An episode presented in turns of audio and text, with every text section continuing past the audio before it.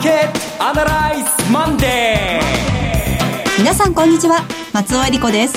マーケットアナライズマンデーをお送りします。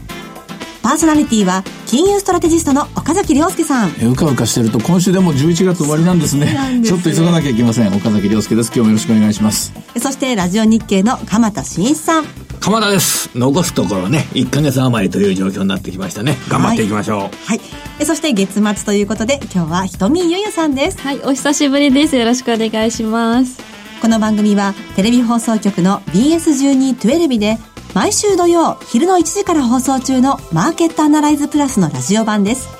海外マーケット、東京株式市場の最新情報、具体的な投資戦略など耳寄り情報満載でお届けしてまいります。なんだか街の中もクリスマスの装飾も始まったりして年末感が漂ってきましたけれどもね。なんかね街歩くとね、かえかえかえかえ言われてるような感じでと思うのは私だけですかね。まあ、いわゆるクリスマス商戦が日本も始まってきた感じがしますが、はいあの実はいっしゅうかんまえを振り返ってみますと、うん、私たちの番組では日産の出来事を触れずに、はいうん、その前だったんですよね、うんうんうん、でその後にあのゴンさんが逮捕されるというようなことがありまして、うん、ちょっとあの金曜日のああ失礼しました土曜日の、うん、あのマーケットアナライズの方も、うん映画だったものでちょっと番組通して日産のこと触れてないなと思って、うん、なんか能天気に映画やってましたねすいませんだけど、はい、私はですねさほど大きな問題として株式市場関係者の目線で言うとですね考えていません、はい、あそうですか、うんまあ、よくあるワンマン社長のですねあのが好き勝手にお金使ったみたいなストーリーで終わるんじゃないかなと、うん、でまああと日本政府とフランス政府、はい、あの日産とルノーの関係とかいろいろギクシャクしてでそれなりにあとは、まあ、お金がの金額が半端じゃないんでん桁がじゅっこかじゅっこかひゃっこか違うのでじゅうばいかひゃくばいか違うのでですねワイドショー的には人々のこう恨みつらみというかひがみをですね集めて視聴率取れると思うんですけども株式市場的にはですねさほど大きな影響ではないように思います。ごせんおくぐらい利益を出している会社のごじゅうおくって言ったら いちパーセント なんでこんなこと言うとまた罰が当たりそうなんですけども、えー、相場は次の話を探していると思いますね、うん、株価的にはどうでしょう。そうですねあのお話の中で僕ね伺った話としてあのこれがえー、ヨーロッパで対してヨーロッパの人たちが、えー、日本のこのゴーン逮捕に対してちょっとネガティブな反応をして大阪万博の投票にマイナスになるんじゃないかっていうような説があったんですけど、はい、嘘ですねそれねこれは嘘、えー、これは嘘ですね。世の中やっぱり嘘と本当見極めなきゃいけないなっていうことをね、えー、あのー、思い知りましたね本当ですね終わってから話作っても意味ないですからねブラジルの大統領になるかもしれないとかですねなんかいろんな話があるんですけども、もしかしもうないので、はい、ない話を盛り上げてもしょうがないので、はい、株式市場関係者相場の世界投資の世界はこれからあるかもしれないという話に、はい、やっぱり集中していきたいですね。今日はそちらの方にスイッチしてお話伺ってまいります、はい、この番組は株さんろくごの豊商事の提供でお送りします。今週のストラテジー。このコーナーでは今週の展望についてお話しいただきます。とはいうもののいろんなことが起きた先週先々週なんですんで、はい、一番大きな話はやはりアメリカの株式が弱いなということ、アップルとかこのあたりの主力メンバーっていうのの株価がですね、えー、そ揃って にじゅっパーセント 以上下がっているっていうピークからですね、はい、下落トレンドに入ったという話、そして原油価格が何よりもバレルごじゅうまで、まあごじゅうごぐらいが喫水点じゃないかと思っているんですが、それ切ってきましたね。こうなるとアメリカの株式はやっぱり弱いです。今週アメリカ株はちょっと難聴でしょうね。まずはここが一つ言えることだと思います。で一方日本株はというとこれ微妙なところです。アメリカ株につられて弱くなるかもしれないな、これはまあ普通の考えです。ただアメリカ株が いちパーセント、にパーセント、さんパーセント、そうだな さんパーセント ぐらいもだったらそんなに影響ないかもしれません。 ごパーセント とかもっとそれ以上下がるとつれ安があるかもしれませんけども、それよりも気になるのがやっぱりドル円の動きでひゃくじゅうにえんの後半のところで維持しているっていうのはこれが心の支えと言いますかね、うんえー、これが大きくそれこそひゃくじゅういちえんひゃくじゅうえんひゃくきゅうえんになってきちゃうともうちょっと参りましたって感じで一旦撤退なんでしょうけども、えー、今のところ為替がこの水準でアメリカの株式市場が現状維持ならばいい話、はい、例えば大阪万博とかですね、うん、いい話に目を向けようじゃないかっていう機運、ここが、えー、そこそこ株が株価が下がって、そして割安感が世界の中で最も強い日本株を支えていると、こういう展開になると思いますね、うん。まあ、原油の価格がこれだけ下がってくると逆に新興国にとってはいいですよね。その通りです、えー、一応エミンセオリーと言おうかと思ってるんですけどねあのエミンセオリー、要するに、えー、新興国にとって現代社会において一番、えー、良い環境っていうのは原油安とドル安、はい、えー、ドルが引っ張ってですねお金が国から逃げていくということを避ける。それから原油が下がって上がってしまうと今度は原油輸入国にとっては経常赤字が増えていく。これトルコの例、あるいは南アフリカの例、えー、ある、あるいはアルゼンチンとかそういう例なんですけども、今の現状ではですねほっと一息ですね、えー、夜も弱、弱含んでいます。そして原油価格も安くなってきましたと、はい、これは新興国にもこれがまあそうですね時間的にやっぱりさんかげつ、うん、いちしはんき続くとかなりまあ安心感が広がると思いますね。ここからさんかげつが注目と、うん、まあごじゅうドルになったことでこの水準これ以上下がると思うとまた今度はアメリカが変調をきたしますのでね、ええ、シェールの開発とかが進まなくなってくる、お金が借りれない、お金が集まらない、こういう状況になってきます。バレルななじゅうドルぐらいのところでいてくれるのが原油のビジネス、掘る方のビジネスにとっていれば一番儲かりますからね、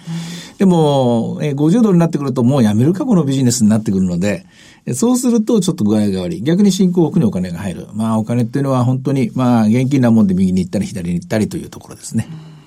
とはいえアップルですとかアマゾンですとかグーグルですとか、まあ、そういった銘柄がこう売り先行になってくるっていうのはこれはやっぱりね株式の投資ですとかで岡崎さんの経験が長いから知りたいんですけど、はい、よく にじゅっパーセント 下げるともう高くなるまで高値更新するまで相当時間がかかるっていう風な見方を取った方がこれいいわけなんですね。早くてさんかげつ普通ろっかげつぐらいはかかると、まあ当たり前ですけどあのあの天下のアップルでさえそんなそんな毎日毎日いいニュース来ないですからね。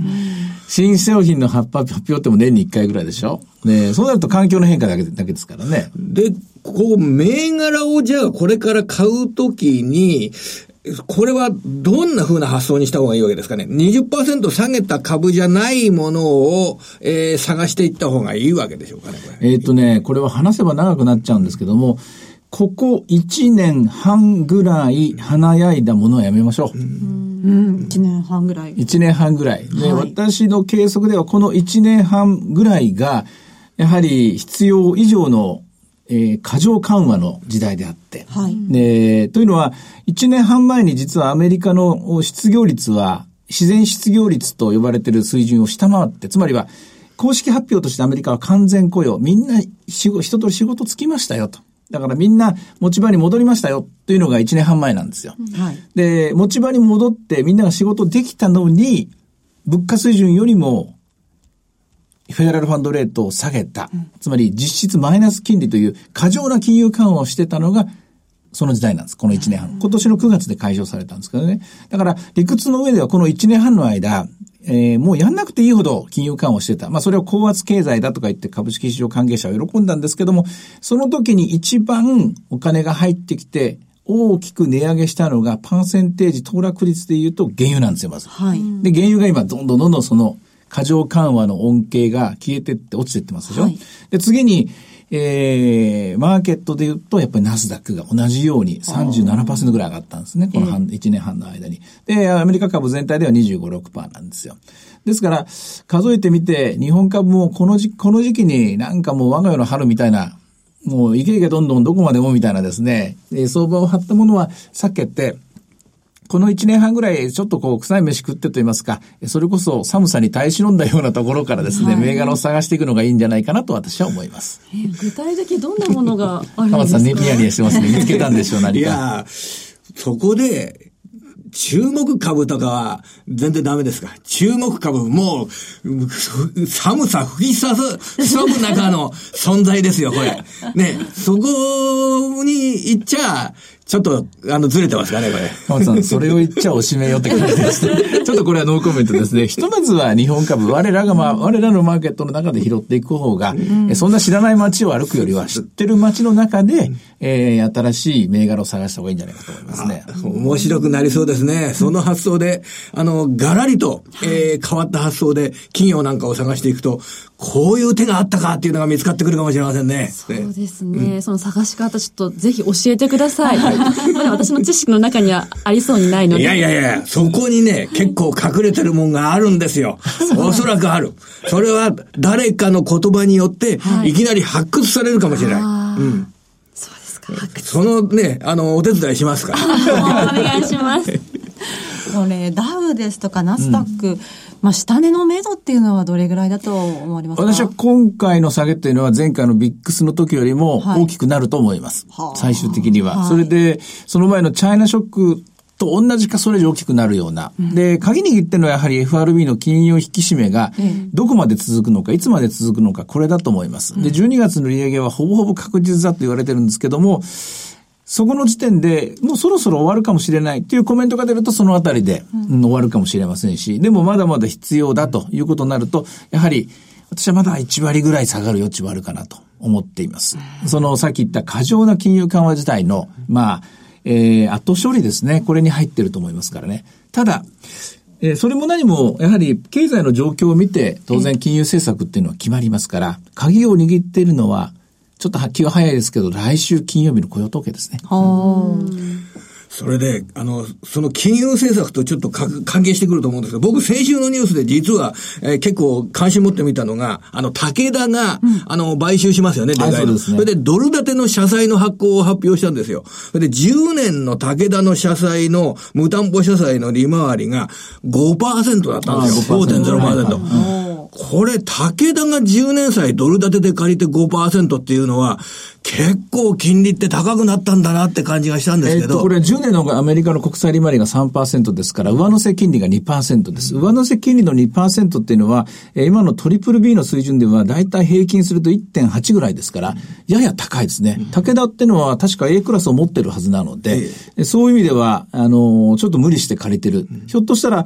格下げ覚悟って言いますかね、格下げのことも、借りすぎると格下げになっちゃいますからね、そこのことも考えて借りたのかもしれませんが、しかし大事なことはドル建てだということですね、うん、ドル建てだということを、つまり、えー、やがて今円で調達してればもっと いちパーセント とか いってんごパーセント ぐらいで借りれたのをドルで借りたということは、武田はやっぱり将来的にはじゅうねん先はドルは強くなってると見てるんですね。うん、ちょっと賭けに出てるのかもしれないですがまあ世界戦略だったらドル建てで借りないと、うん、あのリスク高すぎますからね。世界で売っていくのであれば、はい、世界のお金を集め、つまりドルでお金を借りて世界に売っていく。日本国内だけだったら円建てでいいんですけども、はい、ビジネスはね。でここは、えー、武田のまあ考えた長期戦略。まあ完全にこれはグローバルの海外の売上高増やすっていう形ですから、ね、やっぱりまあドルで借りなきゃしょうがないなっていう感じですね。うん、日本で借りたらこんな金利にはなんないんでしょうけどね。そうですね。まあもしくは武田はもう一つ ごパーセント で借りてよかったと、これからもっと金利は上がるぞと思ってるのかもしれませんね。はい。はい、それから日本の話聞かせてください。日本株、はい、あの週末に大阪で万博が開催されるということが入ってきました。まあ賛否両論ありましたけれども、うん、まあ決定したということなんですが、これはマーケットにとってはどういった影響があるでしょうか。マイナスじゃないですよ。もちろんプラスです。うん、もちろんプラスなんですけども、あの銘柄の選び方はやっぱりいろんな角度でいろんな工夫をして、はい、えー、みんな用意どんで始まりましたから、うん、私が今日皆さんにアドバイスできることは、えっと今からよんじゅうはちねんまえの大阪万博せんきゅうひゃくななじゅうねん、はい、私は大阪にいて、あの万博は、えー、じ私の小さな自慢です。全部のパビリオンに入りました。へ本当に、えー、少年岡崎良介はですね自転車で会場まで行ってですね、まあずっと走り回ってました。でも今役に立ってるんですよね。立ちましたね。ただ月の石ってなんだこんなもんかというのは今でも覚えてますけども、ただあの時代、ええ、大阪っていうか関西経済ってすごく大きかったんですよ、はい、で大阪の都道府県別 ジーディーピー も世界、えー、日本でだいにい、今はだいにい愛知ですけどね。で逆に逆説的に東京の ジーディーピー はさほど大きくないんです、うん、で東京、神奈川、えーえー、っと千葉、横、えー、千葉と埼玉というよっつが当時も今もベストじゅうに入る都道府県なんですけども、今よりももっと小さいです。小粒です。むしろ大阪、都道府県でいうと大阪と兵庫ベストじゅうに入ってるんですけど、これはもっと大きかったんです、はい、えー、これ見事にまあ差がついてしまって、差がついたことの理由の一つは大阪っていう、あるいは関西っていう都道、あそこのエリアっていうのは自給自足できちゃうんですよ、うん、銀行もあります、はい、で例えばビル建てるなら大林がありますとか、えー、電気でもガスでも関西電力、大阪ガスがあって、でパナソニックがあって、であそこで工場もあって、車もあの頃もダイハツっていうの大阪の自動車メーカーがあって、でとにかく不動産会社も何もかも、えー、あそこで揃うんですよ。確かに揃っちゃうので、逆に言うとグローバルな経済についていけないところがあるんですよ。でもグローバルにはついていけないんだけど、大阪でなんかことがあると、それこそ大阪もので全部賄えるから、ね、そういう全部独り占めできるみたいなところがあって、はい、あの時代に大阪の ジーディーピー は確かに日本のよんじゅうなな都道府県の中では最もななねんかん、ろくじゅうさんねんからななじゅうねんまでのななねんかんで一番伸びたのは大阪だったんです。うーん、今回にはどうどんな風になってくるのか。まあでも人間のやることはさほど変わりませんので、うん、何か目新しいこれだって言って商品もみっつかよっつ生まれると思います。ああ、そうですか。うん、で確実に、確実に人々が群がるのは、やっぱり不動産ですね。不動産。あの時は不動産が、一般大阪地区の不動産が群を抜いて上がりましたね。で、かくいう私の岡崎家もあの時に家を建てましたね。そうでしたか。さて、えー、では今日の株三六五の動き見てみましょう。はい、あのしっかりしてますよ。はい、株三六五今にひゃくえんを超える上昇幅になっているという状況ですね。祭日の株三六五は、えー、あまり上がんなかったんですけれどもね。はい、えー、今日今日その値段に比べてにじゅうさんにちの祭日の値段に比べて今にひゃくえん以上上がっているという状況ですね。日経平均株価は今いくらですか？日経平均についてはひゃくろくじゅうきゅうえん、あ、えー、結構上がりましたね。上がったというようなそういう状況ですからね。はい、えー、さて今週末土曜日には午後いちじから放送しますマーケットアナライズプラスもぜひご覧ください。また Facebook でも随時分析レポートします。以上、今週のストラテジーでした。マーケットアナライズマンデー。それではここで株さんろくごの豊商事からのセミナー情報をお伝えします。今度は大阪で豊商事資産運用セミナー in 大阪が開催されます。いちがつじゅうくにち土曜日じゅうにじはん会場、午後いちじ開演です。岡崎さんご登壇の株式セミナーがありますけれども、はい、これがセミナー始めでございます。はい、えー、正月の間に溜め込んだ資料を一気にですね、はい、皆さんに公開しようと思っています。はい、福袋のようですね。はい、え会場は ティーケーピー 大阪堺筋本町カンファレンスセンターホール スリーエー です。ご応募は豊商事お客様サポートデスク、フリーコール ゼロいちにゼロ さんろくご にはちいち。ゼロいちにゼロ さんろくご にはちいち です。受付時間は土日祝日を除くくじから午後しちじです。株式と為替の両方のお話が聞けるセミナーとなっております。大阪はもちろん関西地区の皆さんふるってご応募ください。なお会場では取扱い商品の勧誘を行う場合があります。続きまして毎週土曜日午後いちじから放映中の ビーエスじゅうに TwellV マーケットアナライズプラスからセミナー情報です。こちらも大阪での開催です。リアルマーケットアナライズ にせんじゅうはち in 大阪、じゅうにがつじゅうごにち土曜日、会場は堺筋本町にありますマイドーム大阪です。ビーエスじゅうに TwellV のマーケットアナライズプラスのホームページからリアルマーケットアナライズの応募フォームにご記入いただくか、お電話でご応募ください。電話番号は ゼロいちにゼロ きゅうごさん にごごご ゼロいちにゼロきゅうごさん にごご です。通話料無料、自動音声応答サービスにてにじゅうよじかんご応募を受けたまっております。くれぐれもおかけ間違いのないようにお願いいたします。また応募はお一人様いっかい限りでお願いします。個人で複数応募いただいても無効となりますのでご了承ください。締め切りはじゅうにがついつか水曜日です。えー、今年の最後、大阪での開催です。大阪の皆さん、もちろん関西の皆さんお待ちしております。最後はテレビ番組のお知らせです。いつでも全国無料の放送局 ビーエスじゅうに TwellV では月曜日から金曜日の夜はちじから昭和を代表するホームドラマ時間ですよだいさんシリーズを放送中です。下町の風呂や人情銭湯松の湯を舞台に繰り広げられる人間模様を爽やかに描く大人気シリーズ、ぜひご覧ください。チャンネルの見方がわからない方は視聴者相談センターへお電話ください。オペレーターが視聴方法をわかりやすくお教えします。ゼロさん ごーよんろくはち にいちにいに ゼロさん ごーよんろくはち にいちにいに ビーエスじゅうに TwellV 視聴者相談センターまで。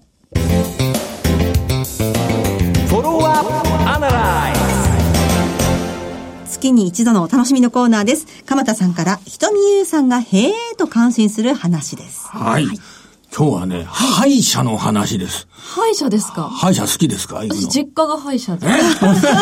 す。しまった。じゃあ、ちょっと難しいな、これね。本当僕より歯医者詳しいに決まってんじゃないですか。あのですね、歯医者行ったんですよ。はい、えー、あの、行くことにしてんですけど、で、歯石ってあるじゃないですか。当たり前ですけど、歯石っていうのは歯にこうくっついて、なかなかもう歯磨きなんかで取れなくなって硬くなったもの。はい、あの、しね、歯垢が硬くなって歯石。それを、こうね、細長い、あの、針金状の、あの、ちょっと先が曲がった、これ、スケーラーって言うんですけどね。あの、その、なんか、で、とっと、歯石を取るっていうのは、結構してる人はしてると思いますけど、えー、これが、歯茎の中に歯石が溜まっているって言われたんですよ。えー、歯茎の中。なんか、もしかして、歯と歯茎の間ってことですか？間の奥深く。えー、結構そこに。だからそれを取りましょうと。ね、歯周病のリスクをなくすためにそれをやりましょう、鎌田さんって言われて、保険もちゃんと引きますよって言われて、それやったんですよ。はい、で、歯の、例えばごほんやるに、歯茎の表と裏に両方麻酔をやるんですよ。だからごほんやるのにあたって麻酔の注射を表と裏にかい、いっぽんにかい、じゅっかいもあれチクッチクッチクッって、この麻酔が痛い。早く早く。それでそこをこのスケーラーでこう書き出していくんですよ。歯茎の中を。グイッグイッグイッと歯茎の中から歯垢を書き出して、それをこう取って見せてくれるんですけど、ほら。ここにあるね、この塊、黒い塊ありますでしょ。これが歯垢なんですよ。こういうのを取っておくと、えー、後々、この歯垢が、えー、歯石が歯茎の中で傷んだりしないっていうような状況なので、えー、気が楽になりますからっていうふうに言われて、それやったら痛い痛い。で、横で聞いてた、横でね、あの、歯の治療してた お, お, お母さんがいて、はいはい、そんで歯を入れようっていうことになってて、うん、そんな話聞いてたら、えー、一番いいのは銀歯ですね。次に高いのが金歯ですね。ほんで、やっぱり白いセラミックの歯っていうのは、これは高いですね。って言って言われてて、話聞いてたら、一本、それが、私の場合いくらなんですかって。一本よんまんえんでよんほんでじゅうろくまんえんぐらいですねっていうような、そんな話してて、いやー、やっぱり銀歯ですかねっていうような、そんな話してたんですけど、やっぱり歯医者さんすごくいっぱいお客さん来てて、ここの何が、人間の基本っていうのはやっぱり物をしっかり食べて、噛んで、えー、胃の中で、えー、うまく消化するっていうような部分って、やはり人間生活の中ですごく大切だと思うんですよ。そうですね。そんな関連で、はい、歯医者に関連するような企業っていうのを、僕調べてみましたら、やっぱり業績の状況とかっていうのはいいんですよね。あの、松風って書いて、松風っていう名前の会社。えー、これコード番号ななきゅうななきゅう。はい、それからあ、カタカナの中西という名前の会社。うん、これが、まあ、コード番号はなななないちろくですけれどもね、はい、あの見ましたらこのむしろこう商風ですとかっていうのは直近の決算ですとか見ると、アジアの売上高が にじゅうにパーセント も増加するっていうような状況になっていて、はい、これかなり海外で日本の歯医者関連の会社が伸びてるっていうのが、先ほど言ってたひとみさんの新しい企業選びの少しヒントになるんじゃないのかなと今日の結論にしたいなと思います。まさか歯医者が、はい